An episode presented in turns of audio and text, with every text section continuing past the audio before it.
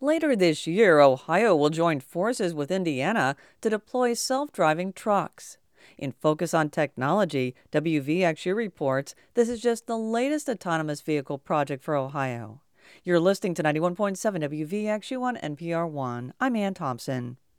Other states like California might be better known for testing driverless cars and trucks, but Ohio has been at it quietly for years. Right now, the state is partnering with Ease Logistics, a Dublin trucking company outside Columbus, using driverless trucks to transport products all over Ohio. Drive Ohio is a division of the Ohio Department of Transportation, focusing on flying cars and automated vehicle technology.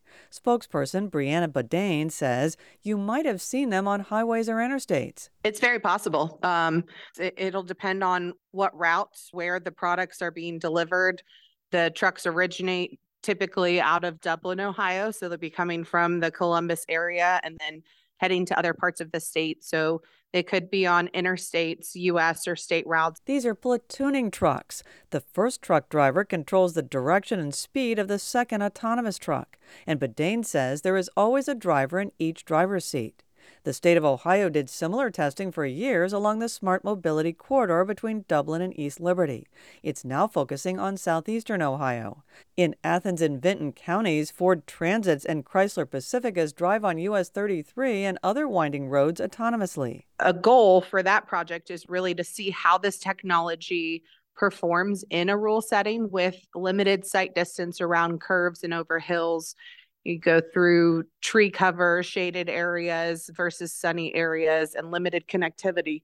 See how these vehicles perform, and then how we might be able to refine the technology in the future to really meet the needs in in that type of environment. This rural testing started in January and is expected to go to the end of the year. Bodane says Drive Ohio will share test data with the U.S. Department of Transportation. What I've heard anecdotally from our drivers is, you know, they're performing as expected. If if something, an animal or a person comes out into the roadway, the vehicles stop. Um, there have been uh, a, a couple instances where the vehicles stop when they see trees or bushes. They hope to refine the driving with further testing. Later this year, or possibly early next year, Ohio will team with Indiana to test platooning trucks on I 70. Bodane says the goal is safety because a lot of wrecks are caused by human error. These self driving trucks and other vehicles Ohio is testing use a combination of cameras and radar. They do not use artificial intelligence. Levent Guvenc says that's fine for rural roads, but urban environments require vehicles to learn as they go.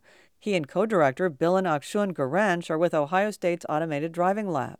Using AI, they test self driving cars in a big parking lot where nobody can get hurt. And then uh, basically, we can run any scenario. It's like you take the vehicle, you put VR goggles, virtual reality goggles on the vehicle and then you can very safely test. With virtual reality, Levent Guvenc says the software makes the vehicle think it's driving on actual roads, when in fact it's in the parking lot of the old Columbus Crew Stadium. He replaced high resolution sensors with simulated data connected to a realistic 3D environment. This avoids testing where other drivers on the road are involuntary participants.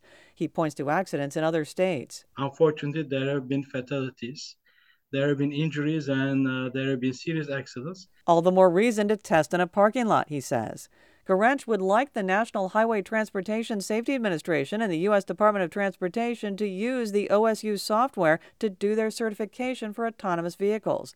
And there could be collaboration with car manufacturers. Trying to uh, convince companies to work with us such that this becomes the next approach.